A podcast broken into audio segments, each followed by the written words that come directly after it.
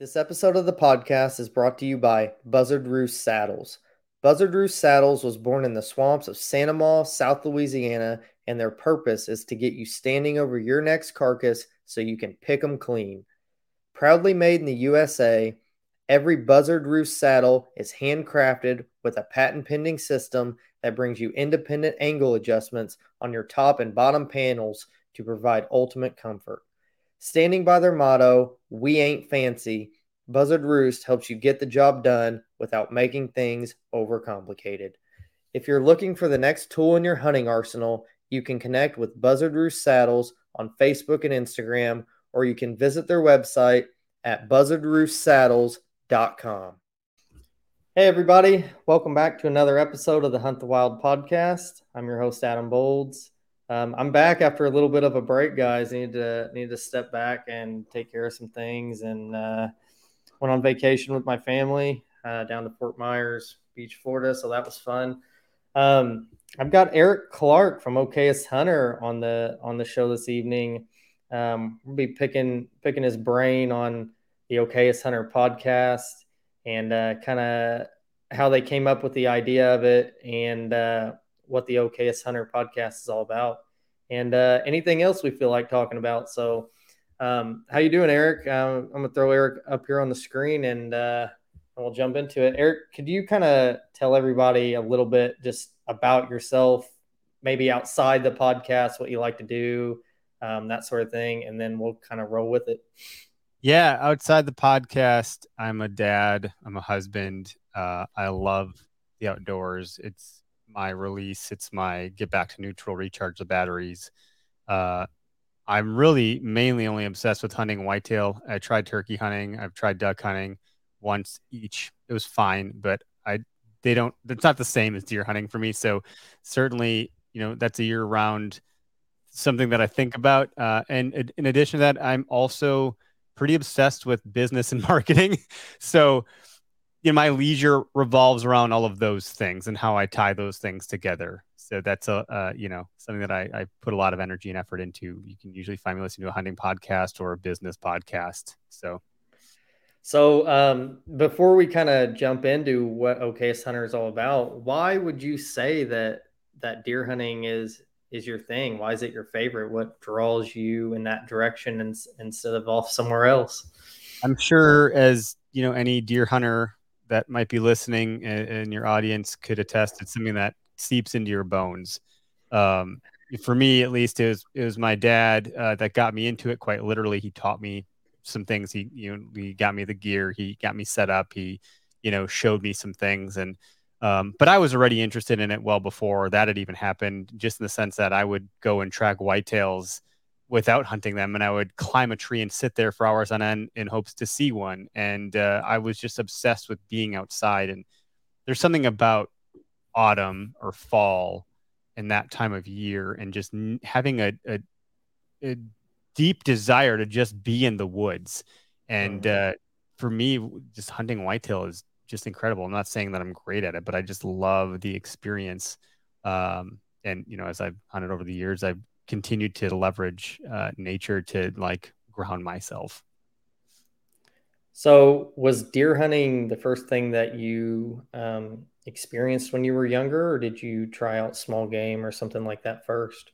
I've never, I'd never done any small game. I still haven't. Uh, I, I'm excited to try it at some point. I know Greg, who runs the the podcast with me, does a bit of small game hunting. I got a buddy that uh, I hunt whitetail with that's also into small game hunting so it's certainly something that I, I want to try. I've heard it's a lot of fun. It's very different than you know whitetail hunting, and you don't have to worry about scent control and maybe sitting still forever and all that stuff. But you know, whitetail hunting for me is the is the creme de la creme. It's what I care most about, and I that's only to say that I haven't elk hunted yet. so we'll see yeah. what happens when I get to that point in my life. I'm sure that'll have a no a whole different meaning on my life and, and what I do with that. But it's very accessible. Uh, you know, I can go bow hunt whitetail any given day of the week come hunting season, you know, barring that my wife can handle our three kids. So,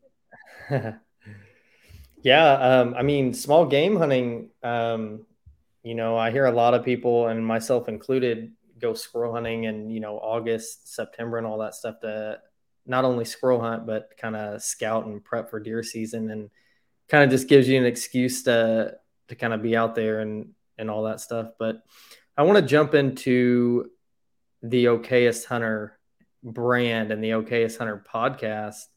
Um, just where where did you come up with it? Were you just you know sitting at work one day and you're like, I'm going to start a podcast, or was it like something you thought about for years? Kind of give the the rundown on how, how you got going doing all that. I certainly did think about it for years to some degree, but to to give the full story, I do have to back up quite a bit to I think like 2013 or something. So okay. Long before Okayest Hunter ever existed, it was Where to Hunt, not to be confused with Wired to Hunt, because I am certainly no Mark Kenyon, um, far more articulate than I am, and he wrote a book and stuff. So, uh, but that's a good dude. So nonetheless, you know, I started uh, Where to Hunt off the back of app development, which was an app that helps hunters identify occupied and unoccupied hunting land and that was fine. Uh, I think the first go of that app, we got 10,000 downloads, and I had built a community prior to the app. So it was Facebook community in effort to uh, find intel on public lands that were close to home. This is before the DNR locally in Wisconsin had done much to like provide digital tools to determine where you can access public hunting land. So uh, Facebook community grew overnight to you know like 10,000. Then the app came and then the podcast. And I, and maybe the order is wrong. I don't remember. It's a long time ago, but the the podcast was meant to strengthen and build upon that community that was created and like share that. Oh, by the way, we have an app. And uh, through doing that podcast, I quickly went in the offense and started calling myself the okayest hunter to some degree because I didn't have huge trophies on my wall. Um, I was doing a podcast to learn about hunting selfishly and to build a community. And mm-hmm. that worked to a degree but there was nothing that really significantly differentiated where to hunt from any other podcast that was talking about hunting tactics and tips and sharing knowledge and talking to all of the same people that you know run on most podcast circuits. Uh, and as being on the offense and calling myself the okayest hunter and and and suddenly the okayest podcast in the midwest and so forth that started to strike a chord. Um, and somewhere along the way in 2017 the year my daughter was born uh, which is crazy to think that she's going to be four, or she's to be five. She's to be five.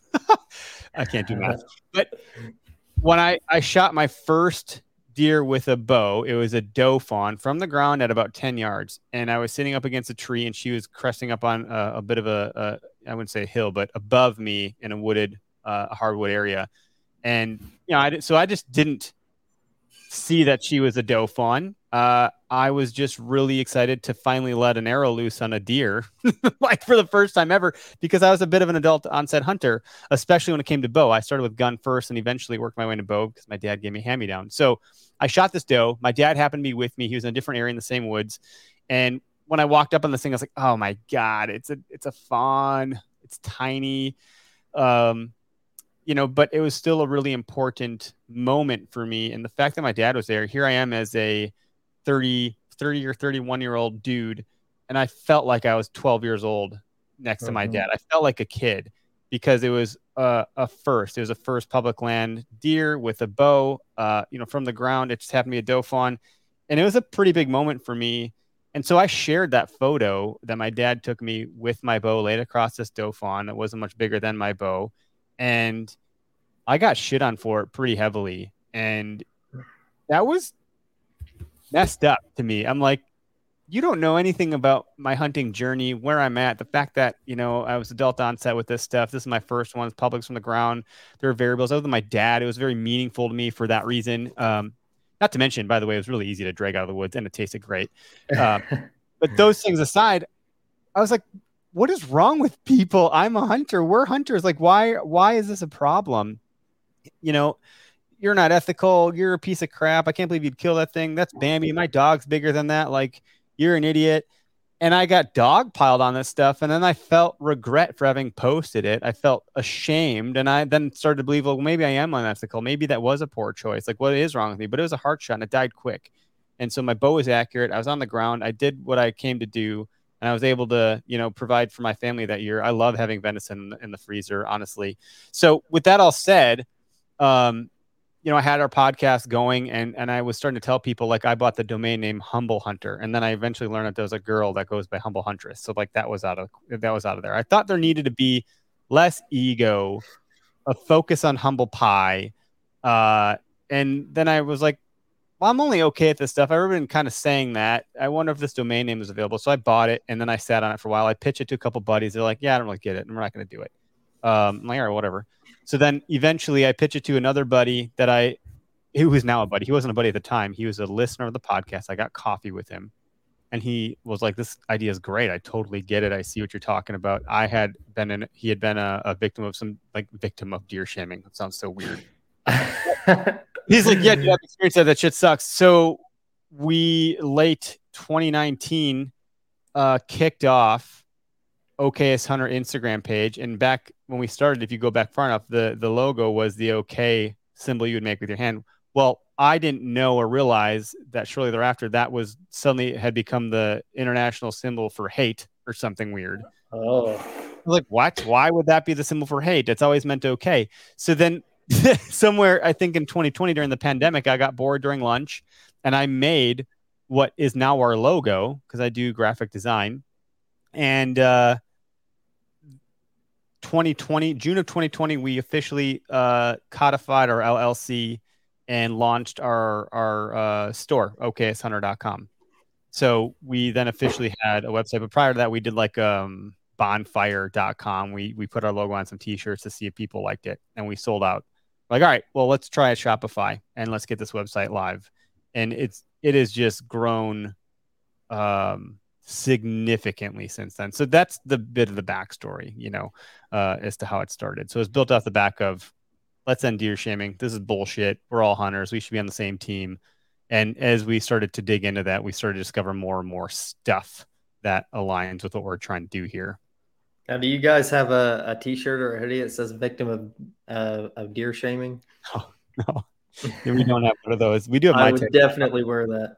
Yeah, no, it's a it's a problem. It, it really yeah. is, and we're we're we're in the trenches on that daily, especially right now. Like the amount of comments that we go in uh, to bat on is just ridiculous. And honestly, you know, it, it's not a fight fire with fire thing. I'm trying to transcend it and rise mm-hmm. above and educate some people that like there's a bigger picture here at play and and what's bad for the hive is bad for the bee and our industry is really really really small uh, when you take this stuff to the polls we lose no matter what there's no winning we are vastly outnumbered hunters make up maybe maybe 10% of the population probably like six and most of the people going to the polls are not hunters. And if they are hunters, again, we're such a small percentage of the population that we're just outnumbered. So if some Democrats or whatever you want to, you know, not getting in politics here, but if they start introducing bills to strip away the things that we love, we're going to lose. And so we shouldn't be fighting amongst ourselves. There's a battle out there we need to we need to fight. So that's kind of, you know, thinking a little bit bigger and not being like, can't believe you shot that spike buck.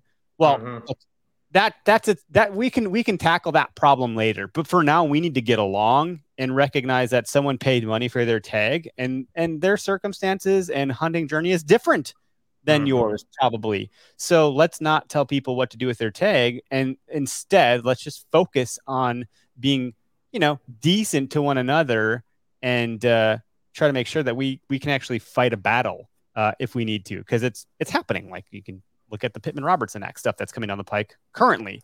It's uh it's crazy, man.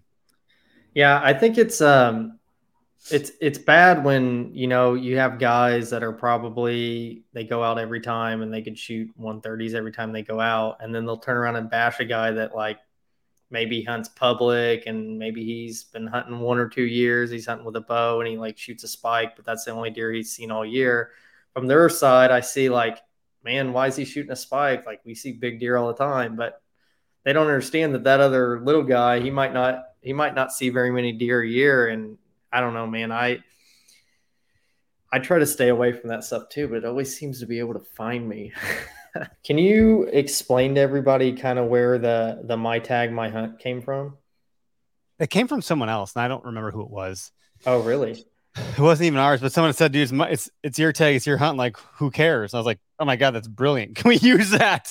and honestly, I don't. I just I wish I do remember who it was, and maybe they could speak up because I'd love to give them credit for it. Uh, it just it resonated so closely to what we were doing that it made so much sense to adopt.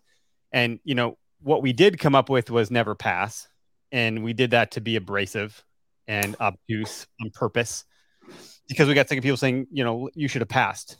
And we're like, how about you don't tell me what the hell to do? and and in addition to that, we say never pass on making memories. You know, never pass on a chance to feel your freeze, or never pass on shooting what makes you happy.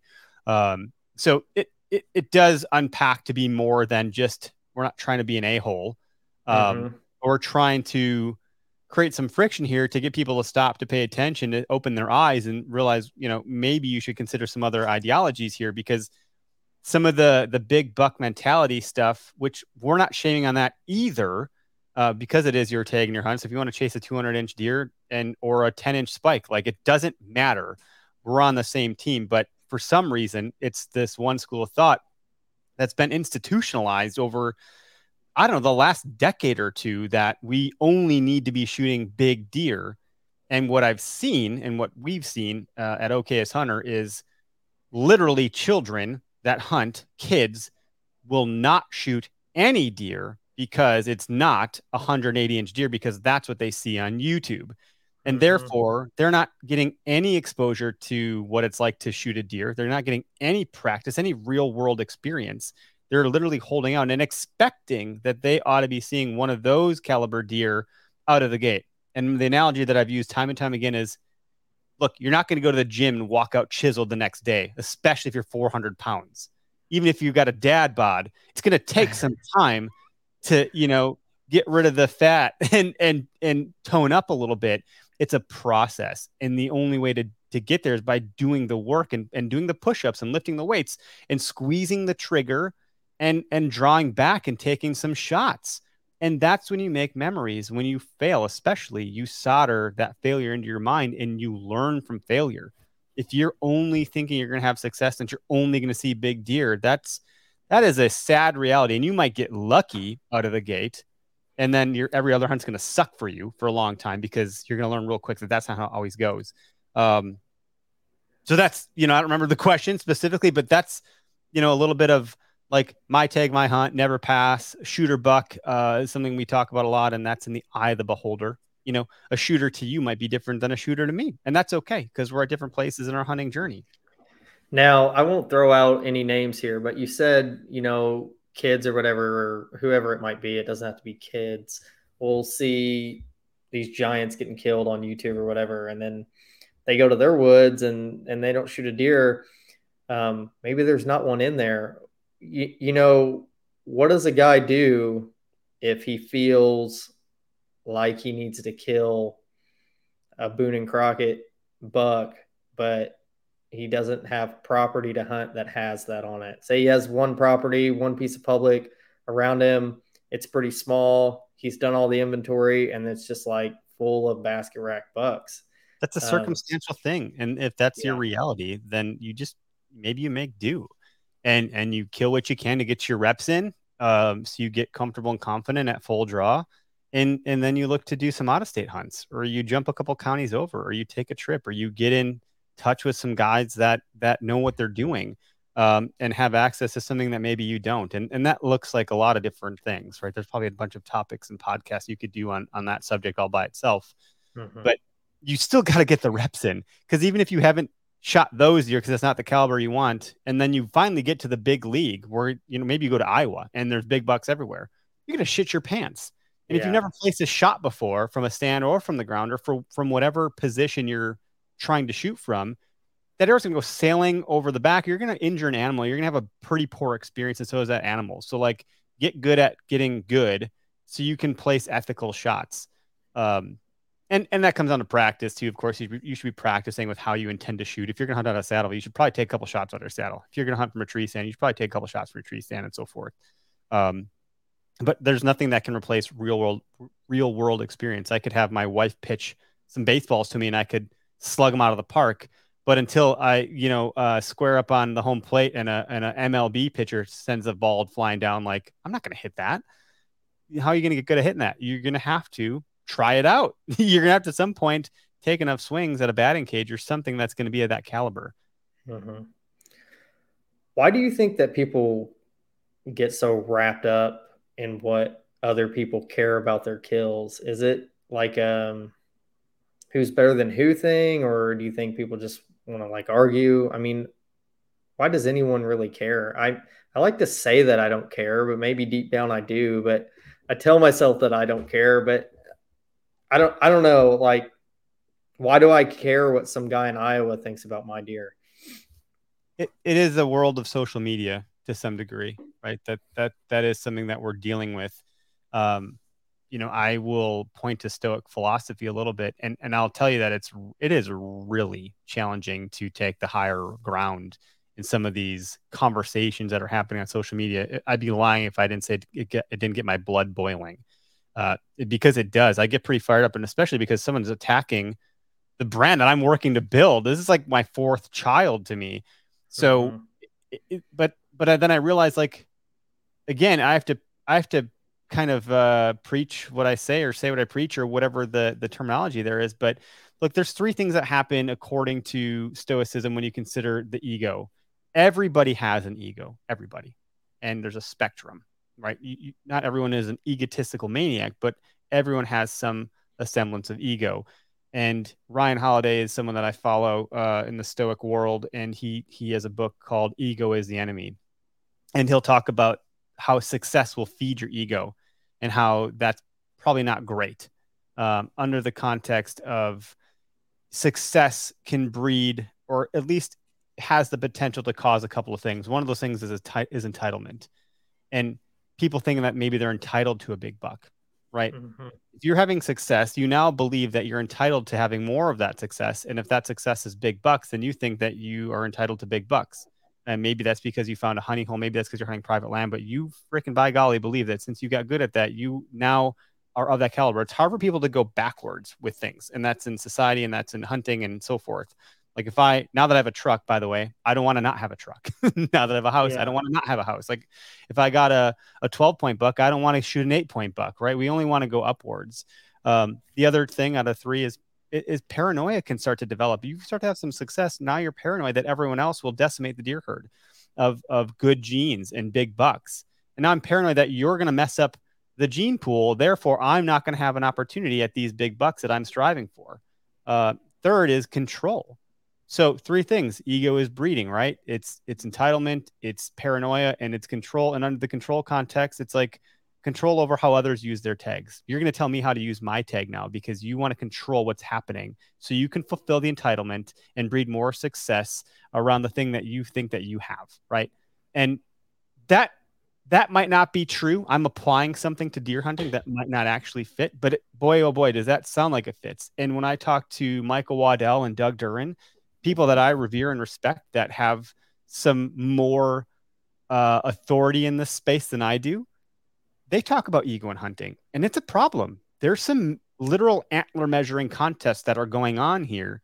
And I'm all I'm trying to say with Okayest Hunter, what we're trying to say is that that's okay if that's what like gets your piss hot. But there's more to a hunt than that by our standards. It's time spent with family members that you care about, whether it's your dad, your grandpa, your uncle, your best friend, whoever it is, your mom uh, it's memories made a field. It's taking in what God has created. It's an opportunity to be still. It's an opportunity to fill your freezer and feed your family. There's so much more than just the antlers, and that's it. And it's also antlers. Like I would love to decorate my house with freaking huge bucks. You kidding me? I'd love yeah. that. Of course, I would love that. Um, but there's also a recognition of the reality that I live in. That I have two side hustles, a day job, which is a career, and three kids. So right now that just can't be the focus for me because to kill a mature buck, it takes a lot. There's a lot you need to know and do and time you have to have in the woods to execute against that. And if I was killing big bucks with the two or three days of uh, the year that I get to hunt, I'd be a really, really good hunter, like or really lucky. Uh, instead, I recognize that I'm okay, and and that's okay for now. Yeah, I I think if you if you look at like the whole hunting community and you kind of break it down into like subgroups. You kind of got guys that don't really care. They just want to shoot a deer. And then you have guys on the other end of the spectrum, like you said, that care about measuring antlers and all that stuff. I think if those groups within the whole community would just, you know, do their thing, but be nice to the other ones, I think we'd be all right. But I don't know if we'll ever get there. Like oh, you said, yeah. the, the ego thing, man. It it's interesting. We we're running ads and we're putting out so much content. The number of posts or comments that I see and stuff that we're putting out is like, "Well, you must not kill big bucks." And I'm like, uh, "Have you seen our logo? Have you seen our brand? Like, do you even like? No shit, we don't kill. Yeah, like, we're not saying we do. Hello, um, but why do you think that that's what I care about? Like, my goals aren't your goals, dude. I don't care about that. You know, well, maybe you should. You're you're not. That's not a good message for conservation. I'm like, well, there's quality deer management, QDMA, which I'm not bashing them at all, but there's healthy deer management. Are you considering CWD? Are you considering that you ought to be shooting a younger buck before it has a chance to fricking decimate the herd with CWD before it gets older? Because it's in its peak fricking breeding stage when it's a young buck. And by the way, we can relate to that as young dudes. What were we doing at 21? Chasing fricking women, right? Versus an older buck. I don't give a shit about that. I, I care about my family and my wife. Like, so again, that's not taking the whole picture and different circumstances into consideration. Um, and and people just need to be more cognizant that like the world you live in isn't the world. So if I'm hunting in Texas, it's different than hunting in Pennsylvania. If I'm hunting in Pennsylvania, it's different than Florida. If I'm hunting in Florida, it's different than Wisconsin, Michigan, Port, like not Portland, like Oregon or, or wherever. Like it's different everywhere, and also different state, states have different regulations. Like you might not even be able to shoot a spike in some states. In other states, go nuts or 10 does or two does. Like it's just vastly different. In in addition to that, you have the context of the hunter themselves and where they're at in their journey. So just because a guy looks like he's 50 because he's because he is doesn't mean that that's his 50th hunt or whatever. Like it could be his first, which we had someone that was 50 was it 54 54 reach out to us last week and share a picture. My it was his first first freaking deer hunt at age 54. I guarantee that guy shows a picture of a doe or a spike, he's getting shit on. But no one knows that that was his first hunt. Bet you he's grinning ear to ear though. Of course he is, you know? And, and maybe it's my last hunt with my grandpa or my first hunt with my kid. Like there's a spectrum here that exists that again, kindness should just prevail. When you don't have the context of what's going on, you might want to consider some things first. I saw a video of some I don't know what happened in the video. I didn't have all the context of the video, but like from what I could gather, um, some dude was like eyeballing this other buff guy, and he, it bothered him so much that he went and pushed him. And what he didn't realize is the guy eyeballing was freaking blind. So he just oh pushed the blind guy, and he immediately, immediately felt like remorse and like was apologetic and so forth. But don't attack someone before you have all of the information. Take a second. So back to the the kid seeing the the 180 or whatever killed on YouTube, and he's trying to kill kill that buck or whatever. Do you think not only is the the person shooting the 180 kind of passing that down to him that you need to shoot a 180, but is he? Do you think the people like that that maybe that kid or whatever looks up to, do you think they pass down? You need to buck shame other people I guess like what I'm asking is, do you think there there's a lot of buck shaming on social media by people that haven't actually killed deer that caliber? So, for example, you know, I jump on social media and I'm like, why would you kill blah blah blah? You should only be killing 130s, but I've never killed a 130 in my life. You think that goes on a lot? Sure, there's trolls. I had a 16 year old tell us what we should be doing with our stuff, and I was like, I, I yeah. said, hey fella, you can come talk to us in 15 years when you get to my age. Um, and I'll listen close. I'll listen a little bit more closely to what you have to say. But here's some things to consider along the way.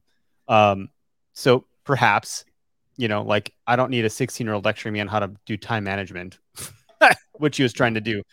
I'm like, you literally have no concept. You, you have no freaking idea what it's like to serve someone else through marriage and, and be a father and, and like, have, a career. like you just, you know, um, but that's a that's an opportunity for me to like teach that kid something, right? So to yeah. your question, yeah, I think there probably are people that are trying to pontificate things that they've had no experience doing themselves. Do I think that guy killing 180 inch deer is trying to send that message? No. However, traditional TV uh, inadvertently had done that, and I feel bad for them because that wasn't the goal or the intention. It was a byproduct of having such a massive audience that they couldn't show failure they couldn't show aha silly moments because it would paint the wrong picture to anybody stumbling into that through cable TV. So mm-hmm. then the only thing that they ever did show was the success. So then everyone thought you go out in the woods and you kill a big deer, and that's how it is. That's how they do it on TV. In reality, that's not what's really going on. They didn't show you the freaking 18 misses that they had that season because that's not allowed, right? They, why would they show? That's not what people want to see. So they don't yeah. even those edits don't even make final production.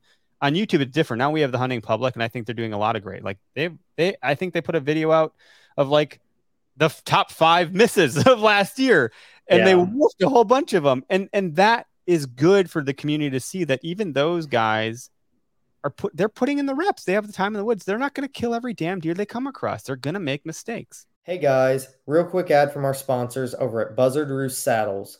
Buzzard Roost saddles are proudly made in the USA, and their independent angle adjustments on the top and bottom panels provide the ultimate comfort for those long sits.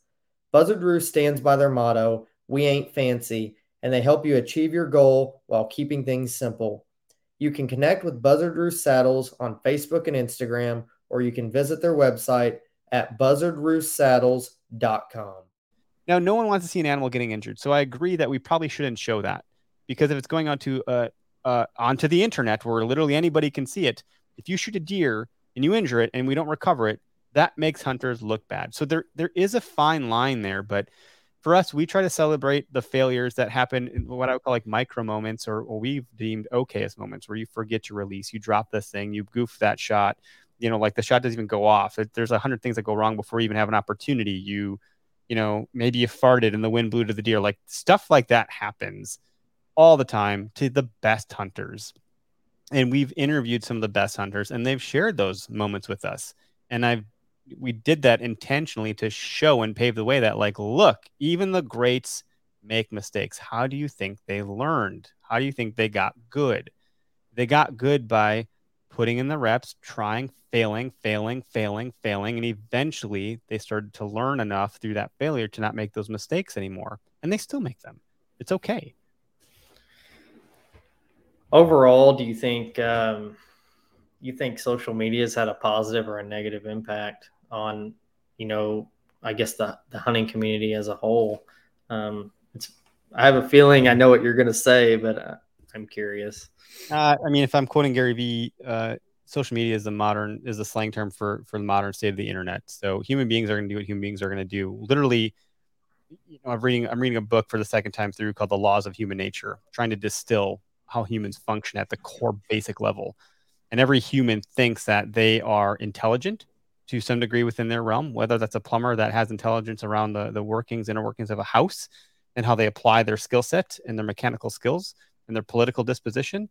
They all think they're intelligent. People, humans, all think they're intelligent. They all think they have autonomy, that they made their own choices, that they weren't manipulated. Even if your boss told you to do something, you'll find a way to say, like, no, I, I made that choice. Um, and I'm forgetting the third off the top of my head because I'm too wrapped up in like, you know, getting the answer here. Um, autonomy, intelligence, and and most and, and all humans think that in their own perspective they are good. Everyone thinks that they themselves are good. So know that when you're arguing with someone, that person thinks that they are right and good and intelligent in their own way and are acting autonomously. And so when I consider those three things, can you rephrase the question? yeah, just like kind of overall, hmm, should we keep posting on social media as oh, hunters oh, or not? Yes. So when I consider those three things against social media, human beings are going to do human beings are going to do. This happened when when like literally when the printing press was invented, people thought that that was going to ruin the way we did things. Like they're you're going to make people lazy. Like words were meant to be written on a piece of paper. I can't believe you're going to mass produce this stuff. You're going to make everyone stupid and lazy. This is not acceptable. Radio, TV, so on and so forth. Same stuff, same stuff, same stuff. Now, social media is different. We have yet to see anything like this, and it's still in its infancy. We're only like 15 years into social media, and uh, it so consider that against the duration of human beings being, you know, in uh, where we're at 200,000 years or whatever, and um, it's very new to us. It's not normal to interact with this many other human beings. That is a newer phenomenon. Is social media bad for hunting? No, I think it's probably pretty good because more people are getting exposed to it. Um, we did a post the other day about 10% of the population being hunters, 10% being anti-hunters. Well, you got 80% of people that are just they've never even thought of hunting. They don't even consider hunting. It's not even something that they would ever have like paid any attention to. and now they might be seeing it, right? So we have an opportunity as hunters to captivate non-hunters, people that aren't going to go out of their way to be a-holes to us like the like the antis. Um, and so if we're if those people are exposed to it, we can bring them into the fold. I think Meat Eater has done a really good job of that. Like they're the only mm-hmm. ones with some sort of, sort of show on Netflix. Netflix is colossal. And mm-hmm. anybody could trip their way into what the hell is this Meat Eater thing? They could trip their way into one of Rinella's books, um, especially the one they just put out for kids.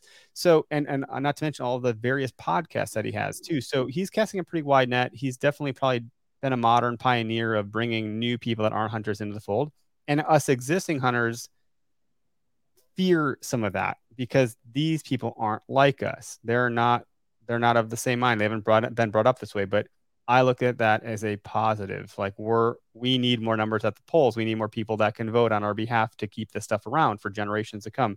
So, you know, with social media, it's got its bad, and that's with literally everything. Um, you can you could take this to any industry, fashion, beauty, uh, you know, uh, beds. I don't give a shit. Pick something. It doesn't matter. You're gonna find your bad stuff. Um, but there is some positivity there, and I am shocked at just how positive TikTok has been for hunting. Um, from our from our purview, the, we we see so much positivity on TikTok that it's like, for the record, TikTok is the actual number one website in the entire world right now, above Google and YouTube. More people mm. are spending time on TikTok than any other platform hands down. It's a statistic and go look it up. Um, and so with that being said, like, well, most brands are going to start to focus their attention there inside of the next two to three years. And uh, in doing so, like the hunting community is there and they're there in droves. And by and large, they're pretty positive, more positive than what I've experienced on Facebook and, and Instagram. And that's probably because it's newer still and not everyone is there yet. So as people continue to flock to that particular platform, we're probably going to see more negativity coming in because we're going to reach more people and you're going to have their trolls and so forth. But by and large, I think social media just exposes human nature as as to what it is. Um, and it just exposes things that human beings are going to do regardless of whatever media is available to them. And uh, you look, all, all, not all humans are nice people. Some of them are are jackasses, and that's just the way it is. Marcus Aurelius talks about this in his book Meditations that he wrote to himself. He talks about, look, you're going to deal with dumb, stupid, mean, a hole people. And that's part of the human experience. How you respond to them and how you let them impact you is up to you. Um, but you're going to run into that. And, and he ran into that as an emperor of Rome 2,000 years ago. And honestly, nothing has actually changed, in my opinion. It's the same. you go read Meditations, and it, it sounds like it was written yesterday. So I'm curious to know what what the okayest hunter thinks about Pope and Young and Boone and Crockett scoring. Do you think it that kind of takes away from the whole thing, or no?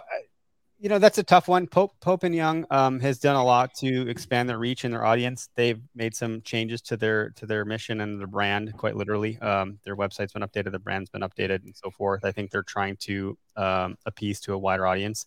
Like Okayest Hunter definitely speaks to a bigger audience than you know someone trying to kill big bucks right? More mm-hmm. people watch golf than are pro golfers. More people watch the nfl than play football. More people like to hunt than kill big bucks. So we're definitely speaking to a wider demographic and of course we seem to be pissing off the smaller uh, part of that audience which is not the goal or intention. It's just a byproduct unfortunately. We're trying to do our best with it. But i think um yeah i i don't know man. Uh I keep forgetting the questions. I apologize. You're good. Pope and Young and Boone and Crockett. No, I think I would love to know the score of the bucks that I have, just because I think that's neat. I think measuring and scoring is just I don't know how to do it. That just goes to speak to the intricacy and technicality of how it's actually done. So there's something there. It's it's probably cool to know. I mm-hmm. personally don't care about that, which is why I probably don't actually know how to do it um, at all. And there's something to be said about getting the biggest thing. And if that's how it's measured, fine. You know, do I think there's more value in looking at the teeth of a deer to determine the age? Um, maybe, but at some point there's a diminishing return there. If a buck gets too old, it's probably going to get pretty freaking stupid and complacent. And it's like, you know, shooting an old geezer. Is it really that great to shoot the oldest buck in the woods? No. You want to shoot the one in its prime. And I understand the challenge that exists there. If you're going to shoot a buck in its prime, that's going to outsmart a lot of folks with its senses. There's something to be said about that. So again, that goes back to to each his own, to my tag, my hunt. If that's what you're into, that's what you're into. what what I have a problem with is you thinking that that makes you better than. And I think it was Waddell that said, "Look, somewhere there's a kid that just shot a freaking monster buck that's 12, and here you are putting face paint on, and you're 38, and you think it's the most masculine, badass thing in the world." And Michael Waddell on our podcast said, "Look, hunting don't make you badass. It's badass that you get to hunt." So just keep it in perspective. At the end of the day, it's a freaking deer. All right. Like it's a deer. It's a deer. And I will give credit to people that can do it with, uh, you know, a trad bow versus a compound bow versus a rifle. Those are different circumstances. At some point, you got to bring that thing in real close. And I know, and we all know that's really hard to do. So certainly going to reward and congratulate those people. But if you're going to turn it into a dick measuring contest because your ego needs it, that's that's fine, I guess. Just don't then be an a hole to someone else about it. This is a community that is a brotherhood that we're all proud to be a part of, that we all uh, have some common ground on. So just, I, I'm trying to take the teeth out of it to some degree. So how, how do we deal with negative feedback on on social media when it comes to hunters bashing other hunters? Do we tell them to go fuck themselves? Do we try to make a lesson out of it? Do we try to make amends? Do we just uh, delete the comment and move on? what's it the best how route to go? on it. Like I believe there's only so like if you have 100 energy points in a day, and and for me like those energy points need to be going to my kids and my career. Like by and large, that's it. Like I need to further my career, do a good job, do good work, and I need to be a present dad for my kids. So if all of a sudden I have you know 20 points to spend on them uh, 30 points to spend on my kids. Now i'm at 50 and if i have a remaining 50 to like you know deal with my you know give to my wife and if suddenly 70 were consumed because i'm perseverating on some shit comment because i'm getting all fired up and, and like hot-headed about it that's detracting from my family life. That's detracting from my career. So for me there's a piece of self-awareness that comes into it where i'm like okay pump the fucking brakes here. I can't i can't like maybe i do need to delete this comment because i just don't have the capacity or the energy points to deal with this today. However rather than fight fire with fire, I make a concerted effort. Me, myself, well, that sounds stupid. Me, Tyler, my co-owner uh, in this business, Greg and Derek, we are of the mindset that we ought to kill them with kindness. So as mm-hmm. much as we can stand to tolerate the shit remarks that come through, some of the some of the threads you can go into and and it actually does resolve itself in like a, okay we're good now. Like we work through that and it's fine. What happens is you get keyboard warriors, and when you challenge them, suddenly they're either going to do one of two things in my experience. They're going to like dig in and become more a holish about it because you're challenging their belief system, and and that that goes back to human nature. That's not like a good way to approach things. Um, it's going to put the defenses up, so you're gonna you're just going to be butting heads, butting heads, butting heads, which happens sometimes. Uh, but the other thing that can happen is if you if you take a different approach, you can soften those walls a little bit. They can come down, and you can get to some resolution. And maybe that person isn't going to change, and that's okay. But we don't need to be like fighting fire with fire all of the time. So for us, because we're a brand, and people are looking on to our brand and seeing what we're doing, we are not going to be the a holes. Where I'm not going to go down to your level and if that's where you're going to go with things, we'll duck out. Maybe I'll delete the comment. Maybe we'll just stop and say, cheers, good luck this season. Like we're done with that then. Um, but most of the time, we're going to go into it with them and we're going to try to get them to see our vision and the bigger picture here. And usually I'll take that to like, look, man, we, we can't be the neck trying to bite the head off. Like you can't punch the guy to the left and the right of you in the face when the enemy is coming over the hill. Like we should first get our house in order, fight the fight that's coming our way, and after that, if we want to address some of these things, fine, we can address it, but you can be civil and diplomatic about it. So for us, it's always kind, kill them with kindness. We're always going to be the bigger person in most of these situations. Every now and again, it'll get the better of me. Uh, but by and large, most of what you're going to see, and you can go look, man, you can go look on TikTok. You can see the freaking 58 comments on one thread with two dudes that are just hell bent on being an asshole. And that goes to the the quote from like the Dark Knight. Like some people just like to watch the world burn, and that is what it is. They just want to stir the pot. Literally, people have admitted, like, oh, yeah, no, I'm just here to freaking stir the pot. I'm like, well, that's, you're a jackass. Yeah. You're just a mm-hmm. jackass. And in person, I'd probably freaking drink a beer with you because I can be a jackass too. But like, come on, man. You know? Yeah. Um, I kind of got a little scenario kind of thing here, but kind of goes with where hunters get their ethics from. But if you take a guy, just a blank mold, and he doesn't have any friends or family that hunts. So first place he probably goes is Google or YouTube or something. Um, you know, he may stumble across your podcast or he may stumble across a podcast that only talks about killing big bucks. Now, from that moment, no matter um, which one he clicks on, is probably going to determine which route he goes as far as like, I'm a big buck guy or like I'm just like an okayest guy. Do you think like, I guess for someone like getting into hunting and doing their own thing, what's a good way to, um, maybe not get caught up in all the unrealistic expectations and kind of stay on the straight and narrow. You do you remember when your parents told you to not do something and you did it anyways? Yeah. Yeah, you shouldn't do that. And you're like, fuck you. I'm gonna do what I want. Like the best way to learn is to do something yourself. So us telling someone the path they should take is irrelevant, I think, because you know, my parents said, don't do this, that, and the other thing. I did all of those things and I learned the hard way. And I think as humans, we tend to learn things the hard way. And I'm not saying that a hunting journey is a hard way of doing something, but, mm-hmm. you know, there is a journey of a hunter and, and it is like, you know, oh, learn deer sign, deer movement, uh, terrain, topo, wind, so forth. There is this like kind of stereotypical way that you can go about it. And it's not the same for everybody um, public land pride versus private land ownership, and then you realize that like, look, it's not really that different. You know, it, it, the military is like Marine Corps versus Army. It's like, well, yeah, yeah but, you know, you're all you're all part of the United States serving a country. You're all in Iraq. You're all, you know, you have different jobs, right? It's different. It's different parts of the armed forces and the Department of Defense. Like Marine Corps is a spearhead. The Army occupies. Like you, you're literally trained for different fucking things.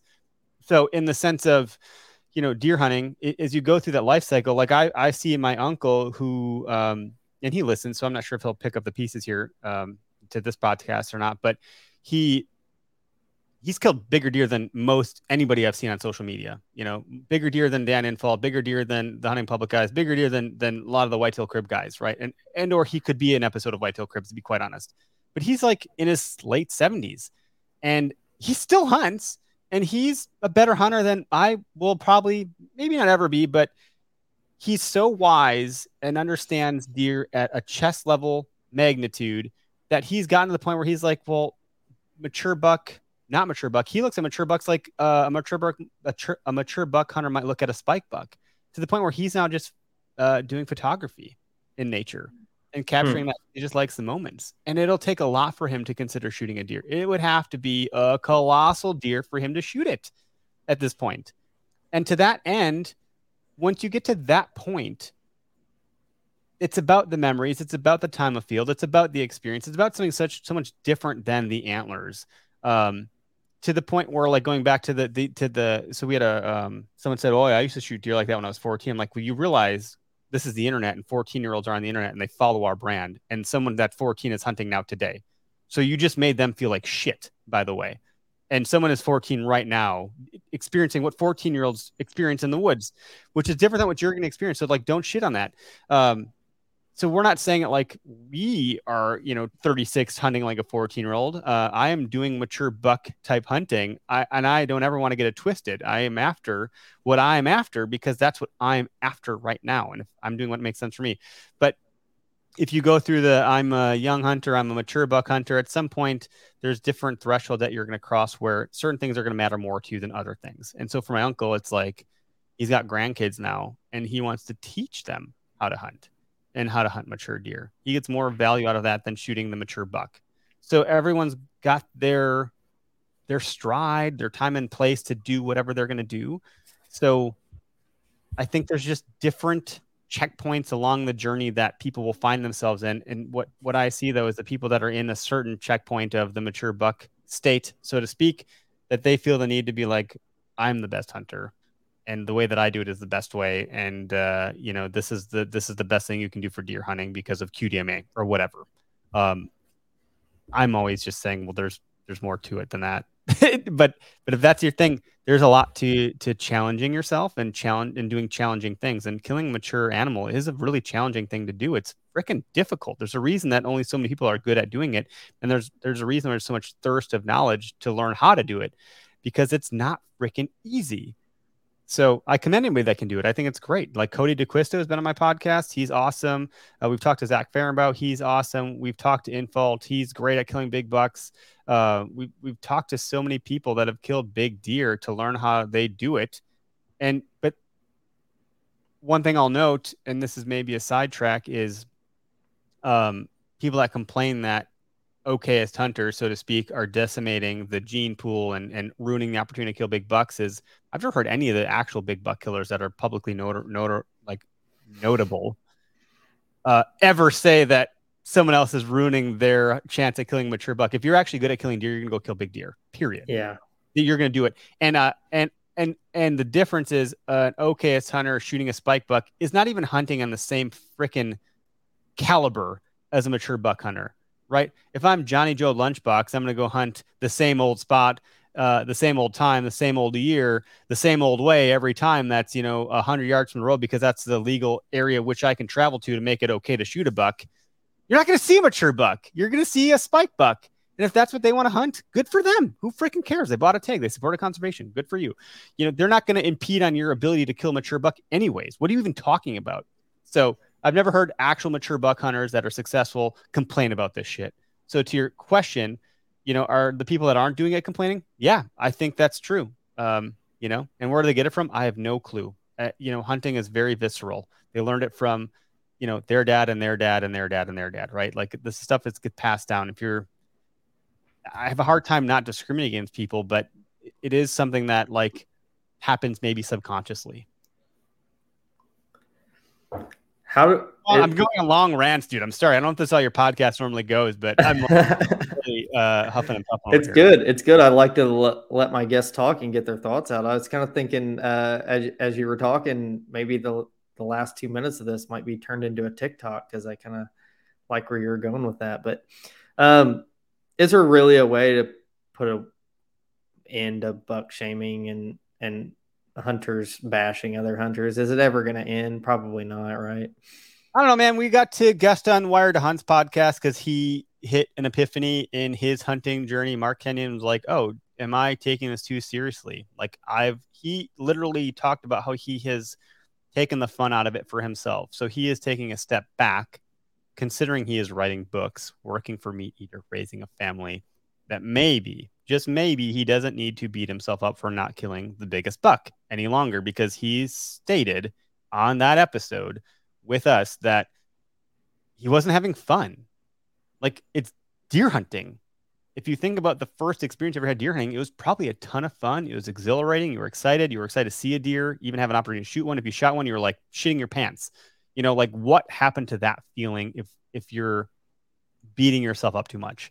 And again, it goes to like depends on what your ambition is. Like your actions should match your ambition. If your ambition is to shoot the biggest deer and break records, you're going to have to do some shit that's really hard. You're going to have to let go of some things and do some things that are very different. I'm telling you what, I am not at that place in life to be able to do that. If I were to do that, I'd have to cancel out being a dad and having a career, honestly. Like, because mm-hmm. it wouldn't freaking happen because it takes some serious dedication. And if you can do that, good, great. And if you want to challenge yourself, go for it. You know, how do we end it? We have to raise awareness. I think that's kind of happening. We seem to be doing that. Other people have been doing it too. There's been writers that have published articles about deer shaming even two years ago as we were getting our start. Uh, I know I talked to a writer the other day that was saying they their neighbor came up to them and said like, "Hey man, I'm sorry for shooting this deer. I, I, I you know, it's not the biggest one, and uh, you know, I know you take hunting pretty seriously, so I'm really sorry that that happened." And the guy was like, "What the fuck, dude? I'm sorry if that's what you gathered from me being a serious hunter." you should do whatever the hell you want. I'm happy for you. Let's go have a beer together. You know, like someone had enough awareness to realize that they were putting out a message that they didn't even know was impacting other people. Um, so raising awareness, we use humor, right? We we focus on humor and relatability to to get our message out and to bring people in closer to the fray and realize what we're really trying to do here. But at the end of the day, it's just most people are good with this stuff. Most people are on board there's a small percentage of folks that are being jackasses about it. And, you know, unfortunately, a bad egg can ruin the bunch. So it's important for us to fight the good fight. You know, we use the hashtag no buck shame. If you see someone shaming a deer, tag, you know, use a hashtag, we'll search it and and the Okayest hunter nation will kill them with kindness. And uh, you know, what we're hoping to do then is just praise the people that have done something like, if it were me, what I would have liked to see is more congratulations on the deer that I got than than people shitting on me. So we just want to outweigh that where we can. Uh, going back to Gary Vaynerchuk, someone that I admire in the marketing world is like, you know, uh, let's make kindness louder, and that's it. Let's do the same thing for the hunting space. Do you have a Do you have a picture of the the first deer you killed? You with it? I do somewhere. I have it. Uh, probably on my own personal Facebook. Uh, uh, it might be on our Okayest Hunter somewhere. But we post so much that you'd have to really dig for it. So I could probably find it if you were looking. I'm gonna have to have it for the thumbnail for this episode. Yeah, I can find it, and there'll be yeah. more buck shame or deer shame to come along with it. Certainly. so, um, I guess future of hunting. Um, kind of just wrap it up here, but the the future of hunting, the buck shaming and hunters bashing other hunters. Beside the point, where do you think hunting's going to be in the future? Maybe let's look at 20 years, 50 years, maybe 100 years. Not that it matters to us, but it matters to our kids and grandkids. So, as a dad with kids and hopefully grandkids, I hope that it's still here. I hope we still have access to public lands. I hope that, you know, it's still something that is something that we can do, honestly. Like, I will never, ever forget when I shot my first buck with my bow uh, and it just happened in public land. I don't use public land as like a badge of honor necessarily. I just that's all I have access to because I don't own land because I'm you know poor necessarily. Uh, so it happens when you start businesses, you just all your money goes into that. But um, I shot a buck. It died. I couldn't believe it. Like literally, I was like, "Oh my god, this is actually happening." I got one, and uh, I called my wife on Facetime and I said, "Hey, I got one." She's like, "No, you didn't." I said, "Yes, I did." And she goes, "What? What'd you get?" I said, "A buck." She's like, "Bullshit." I'm like, "No, I really did. I swear to God." I'm like, it's right here. Look at it. She's like, is that thing dead? I'm like, of course it's dead. I'm not standing over it if it's alive. Like, oh, As God. it jumps up and runs off. Yeah, right. The, I thought that could happen. And then uh, she puts my daughter on, who's three or four at the time. And uh, my daughter said, Dad, did you get one? I said, I did. And she goes, Was it a buck? I said, It is. She goes, Can we eat it? I said, Yep. And we freaking cooked up those back straps that same night, um, or those loins. So, like, to me, what a moment, you know, honestly. And and with her being inquisitive about it, we do this thing called cookies and deer, and uh, to get her to incentivize her to watch deer hunting with me and chill on the couch and sit still and stop talking because she doesn't shut up. Oh, or that's smart. I'll take I notes. will make chocolate chip cookies with her, and uh, you know, I buy like you know the tub of Nesco or whatever the hell it is, uh, chocolate chip cookies, and we add almonds to them and then we bake them. We, I have her help me with a spoon. We put on the thing on the cookie. We put in the oven. We cook them, and then we do you know cookies and milk. And I get to sit down with my daughter and my son uh, and watch the hunting public, and that's cookies and deer. So you know, I certainly hope that it's around for their sake and for their kids' sake, and anything I can do to like strengthen the existing community that we have and help grow it um, is something that I'm deeply incentivized to do, just intrinsically to make sure that this stays around for generations to come. Um, you know, can one person change the world? I don't know. I, Big Sean uh, had a rap about it. Like, can you know, one person change the world, right? Like, I'm a big Big Sean guy, uh, and, and I like I like the rap that he puts out quite a bit. I relate to it a lot, and so yeah, am I one person that can change the world? I don't know, probably not. But you know, as a as a community, can we make a difference? I think so. Um, so I'm happy to be the the you know uh, the face of it. If I can detract ego from as much as possible, I try to not put myself ahead of our team that we have. So I think I think you guys are doing good over there at Okayest Hunter. You seem to be growing, so uh, I think you guys keep trekking on. You're gonna have a hell of a following here in ten years, twenty years. You're gonna be. We'll see. We'll see how it number goes. one space, maybe. Hopefully. Yeah, thanks for having us on. Appreciate it. yeah. So, um, yeah. J- just real quick, um, for anybody that's maybe not listen to your podcast. Do you guys have anything exciting coming up for this year or or a special guest coming on or can you not say? Oh, yeah, no, we're we're guest wise, I don't know. I don't even know what's on the agenda. Um but we we hired six new writers um that have produced some pretty strong um pieces for bigger publications like Meat Eater and Wide Open Spaces and a bunch of others. So we're happy to know that those folks feel like they can write for us. Um, so excited for that. We, our Foam Fest, our first ever in person event, is happening in August on the 27th. that'll be uh, fingers crossed at a brewery local to us here in Wisconsin called Hubbleton Brewery. Um, so we're we're getting into our own event stuff. It's a 3D archery shoot, but really it's about flinging arrows and then drinking beers. It's not a big emphasis on flinging arrows. And we're gonna give away a bunch of stuff, a couple bear archery bows, and bunch of other things that we do with some of the partners we work with.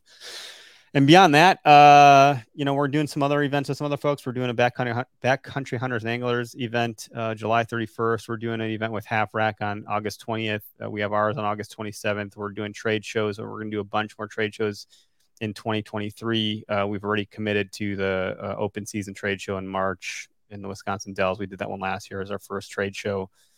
Um, yeah, man. No, I, I don't know. That's kind of new hats are launching this week. I think we got like 500 new hats in uh, yesterday. So we got to get those up on our site. Uh, we're going to launch flannels, new koozies, new hats. We're going to get into some product development. Um, so yeah, we're definitely trying to move the needle where, where we can. Yeah, sounds like you guys are uh, you guys are trucking on 500 hats. That's a fuck ton of hats. Yeah, we have more than that. I think we have like a thousand, but just 500 of them showed up yesterday. So it's it's getting weird. it's getting weird. well, uh, I appreciate you coming on. Can you tell everybody um, where to find Okayest Hunter? Um, I'm sure you guys are on most social media platforms, but maybe just throw them out there just in case. Yeah, if you just if you go to okayesthunter.com, o k a y e s t.com, uh, okay or okayesthunter.com, you'll you'll find what you need to find there, and you can certainly find us on all social platforms: TikTok, YouTube, Facebook, Instagram, Twitter, LinkedIn, um, Reddit. You know, we're we're trying to be as omnipresent as as possible. Um, we also have our own website for the podcast itself, which is just okayesthunterpodcast.com. It's a different website for the podcast, but uh, yeah, you know, hopefully, if you if you listen this long and you, tune in, you you like to we had to say, and then you feel curious to check out some more stuff, we'd be happy to hang out with you guys in some way, shape, or form. Yeah, be sure to check them out, guys. They do uh, on their Facebook and LinkedIn. Probably, what all do you guys live stream your uh, show on every week? Uh, TikTok, Facebook, YouTube, and Twitter. Yeah so they got it going on over there. You can call into the show and, and, and, talk to them and it's pretty pretty cool. Well eric i'll uh i'll let you get out of here. I appreciate you coming on and uh i'll catch up with you. Sounds good buddy. Thank you. All right man. I'll see you hey everyone. Thanks for tuning in to another episode of the hunt the wild podcast. If you enjoyed the show and it's brought you some sort of value i'd love if you could give me a rating and a review. Just a few seconds of your time can help me better understand the type of content you all enjoy, and it would mean the world to me to hear from all of you.